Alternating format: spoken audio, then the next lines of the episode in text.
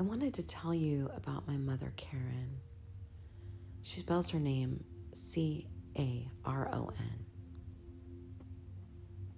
My mother, Caron, is so beautiful as a human being and as my mother. I got to breastfeed till I was four years old. It's kind of awesome because you remember breastfeeding when you breastfeed for that long. I slept on top of my mother. She truly smelled like life itself. I think one of the amazing gifts of our relationship is that she never broke my heart. It isn't that I always felt met by her. In fact, she didn't actually have that much time for me when I was growing up because she was an entrepreneur. She worked all the time, her and my grandma. But she was with me in my heart, so I never had that wound of not being mothered. My mother adored me, and I adored her.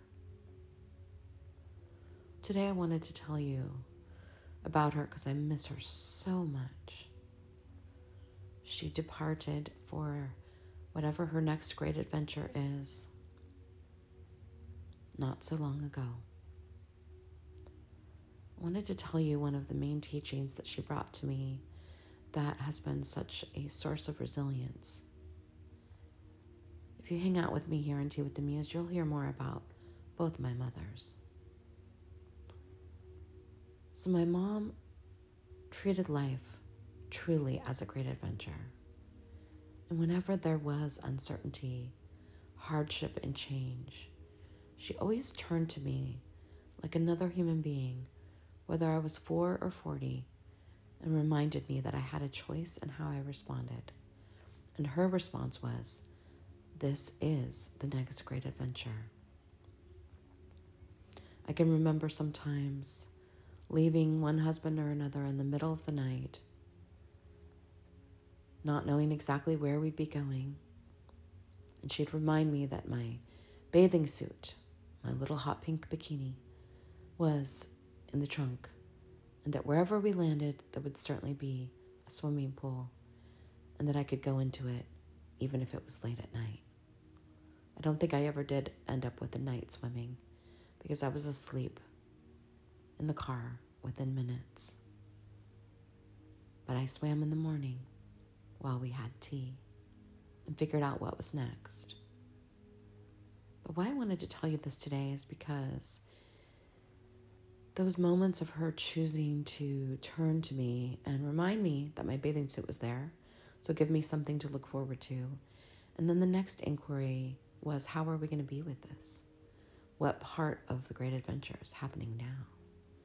There was a way that she brought me into choice I see her now driving in the dark, being so brave and caring enough about my experience to kind of keep her shit together for a little while.